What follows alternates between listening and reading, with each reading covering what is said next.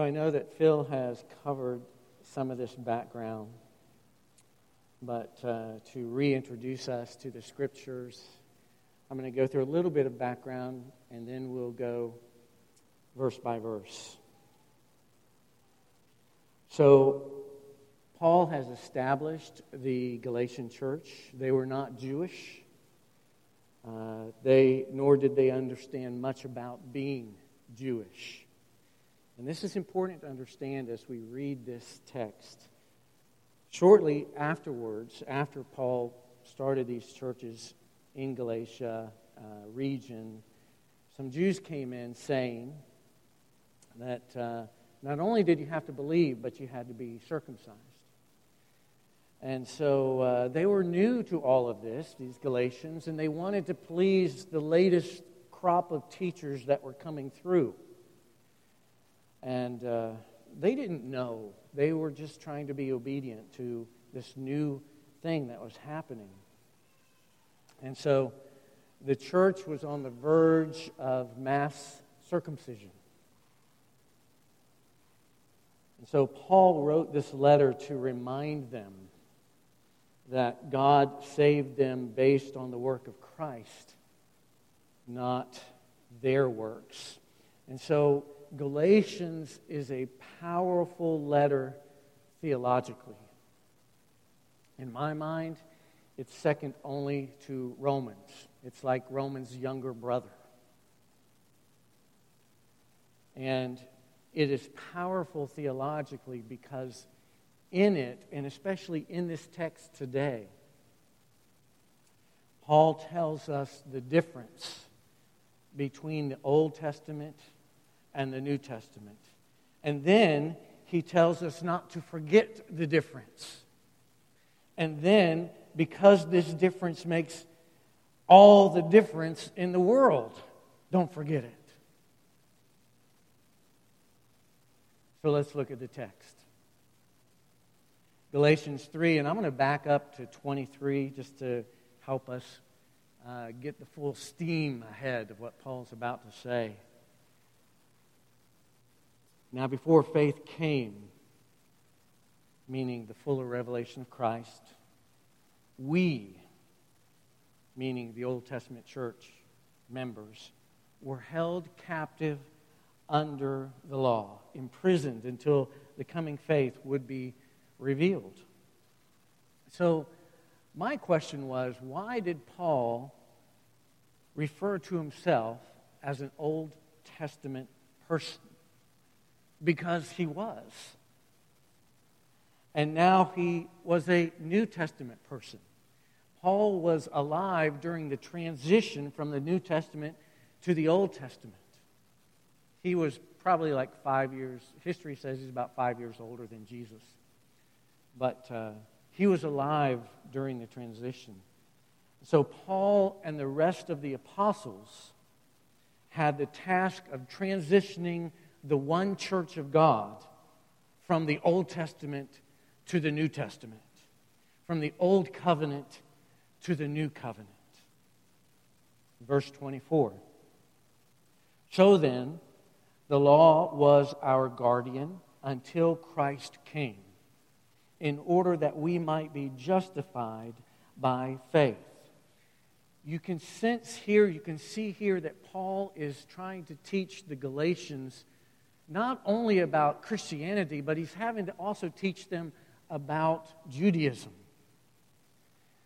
Because for, in order for them to see what not to do, he had to teach them what the Judaizers or where the Judaizers are coming from.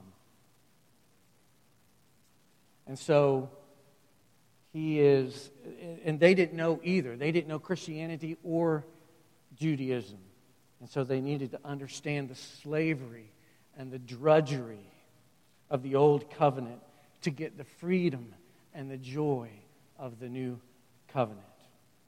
Verse 25.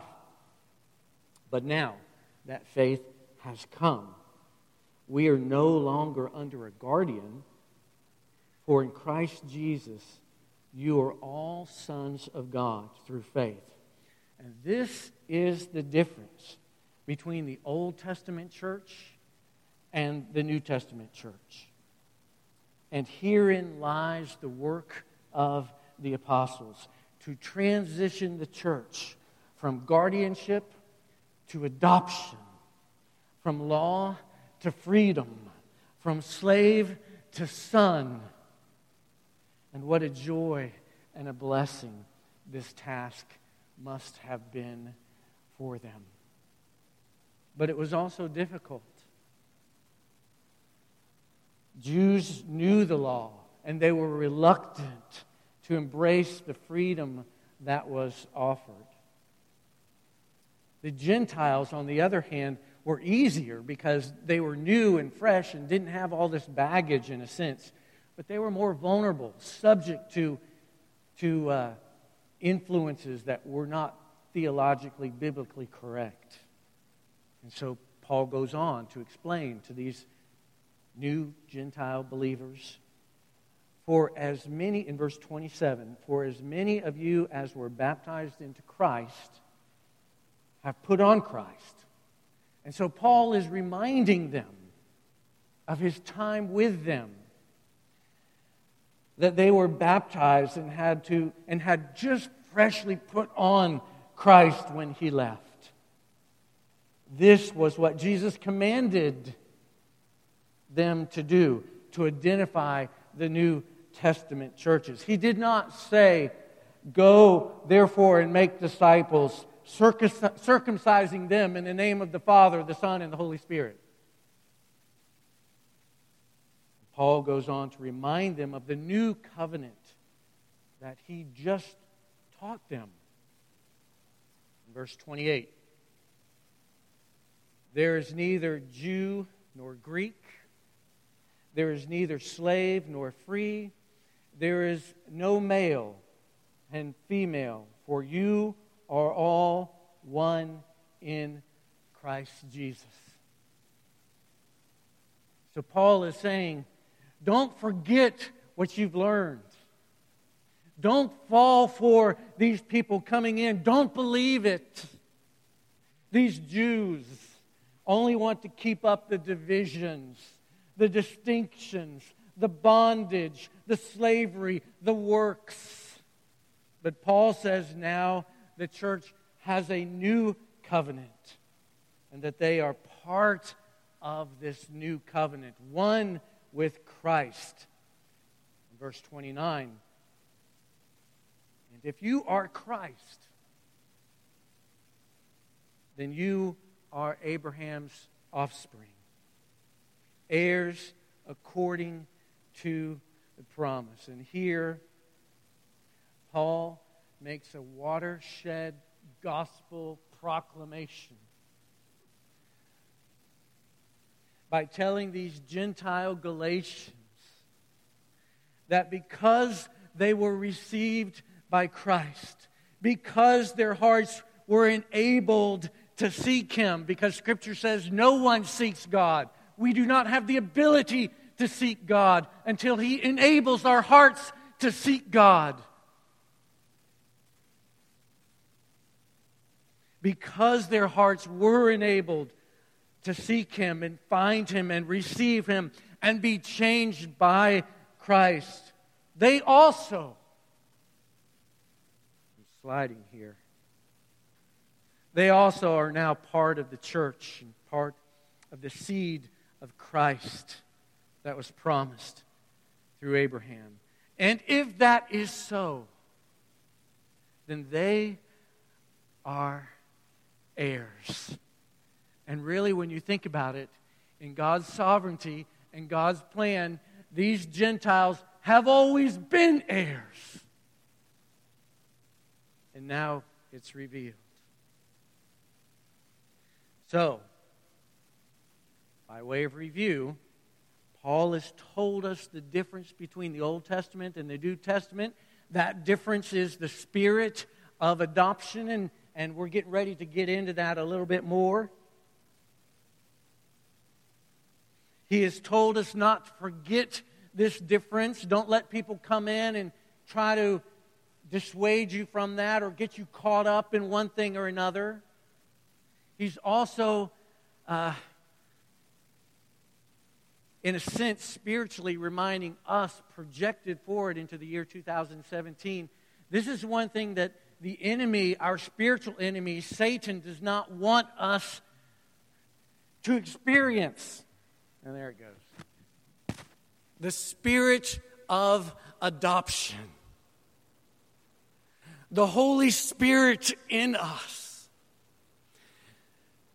The Holy Spirit that reminds us whose we are.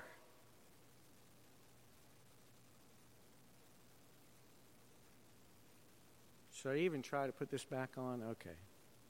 For the sake of the recording and the thousands and millions of hits we'll get on this, I will try to put this back on. Okay. Phil's ear and my ear are not the same. Okay. Sorry. I've always had trouble with this. Um, so, Paul's told us the difference between the Old Testament and the New Testament. He's told us not to forget the difference. Now he's going to finish with why this difference makes all the difference. And if you get this difference, you will leave differently today. God will have been made larger to you, and he will leave, and you will leave, and I will leave in more awe of him. And that is what worship is to be in awe of God. So Paul goes on to explain they also, like Jews, have been under a guardian up until now. He says in verse 4, or excuse me, chapter 4, verse 1. I mean that the heir, as long as he's a child, is no different from a slave, though he's the owner of everything. But he's under guardians and managers until the date set by his father. And in the same way, we also, when we were children, were enslaved to the elementary principles of the world. So Paul is giving a big picture of the great transition of the one church. Not two churches, one church, two covenants.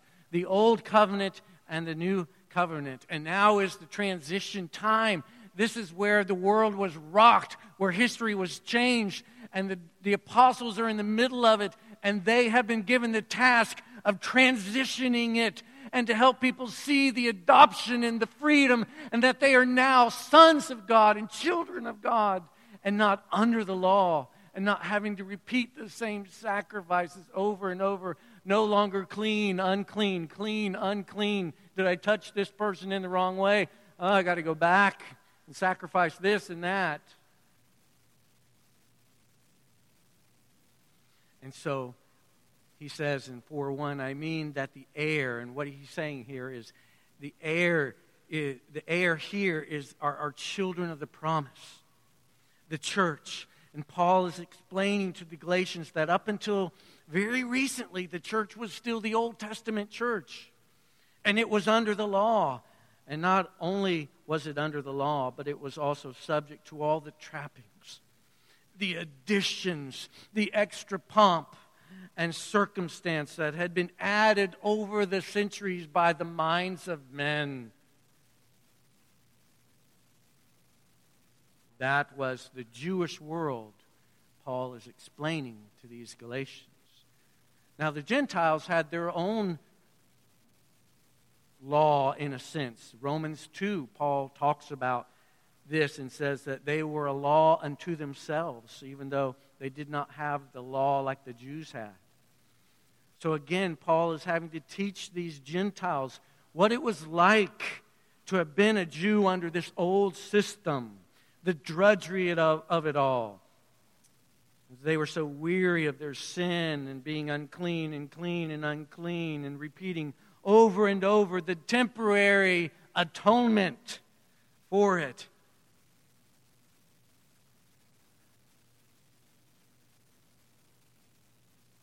And then it happened.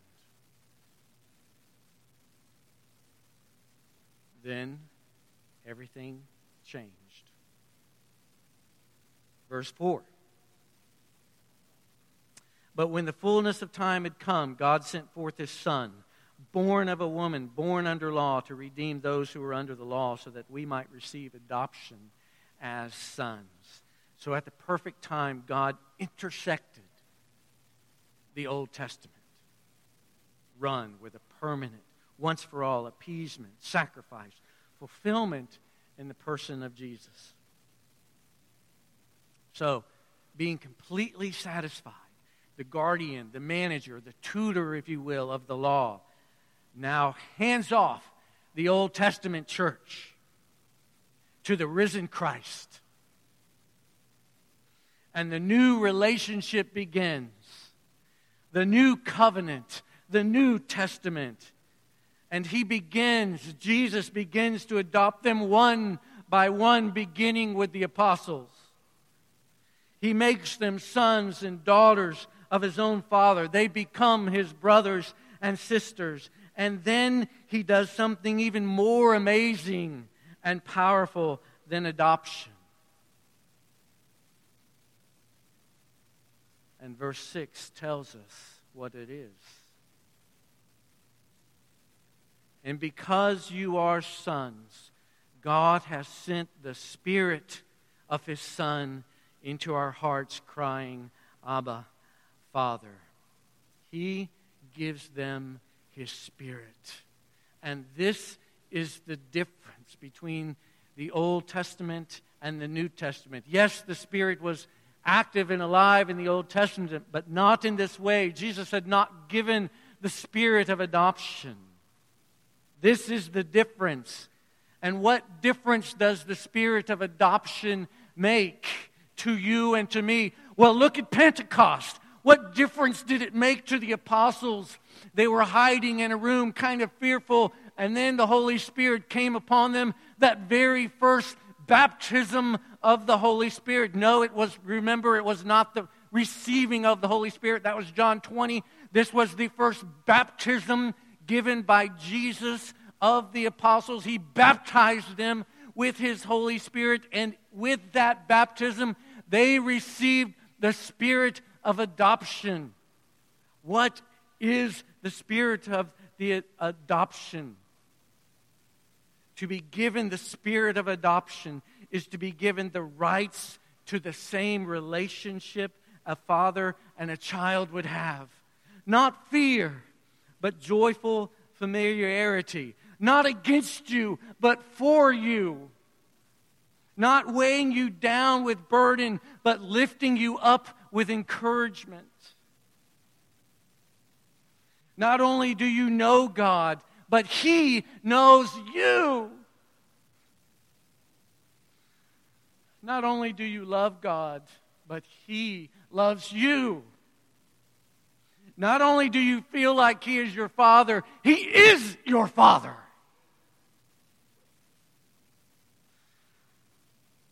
Not only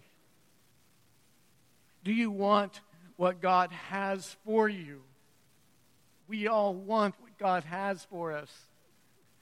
As heir, we are promised that one day we will get it, and we will get it all. And so, verse 7. So you are no longer a slave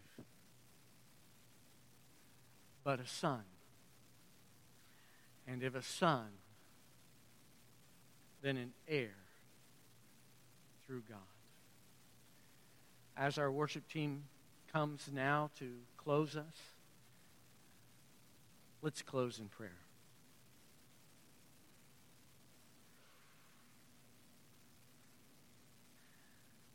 Father, we are so grateful for the way that you have redeemed the church. Thank you for choosing the apostles, the men of that time, to transition the Old Testament church to the New Testament or the Old Covenant to the New Covenant. Thank you for promising us and giving us the spirit of adoption. And I pray for us in this room those of us who are struggling, feeling like perhaps we do not have this spirit of adoption or we have forgotten this spirit of adoption, I pray for us that you would baptize us with your Holy Spirit, fill us with your Holy Spirit, that we would be overflowing with the knowledge and the joy and the peace and the happiness that comes with knowing that we are in the family of God. We ask this in the name of Christ, our Savior.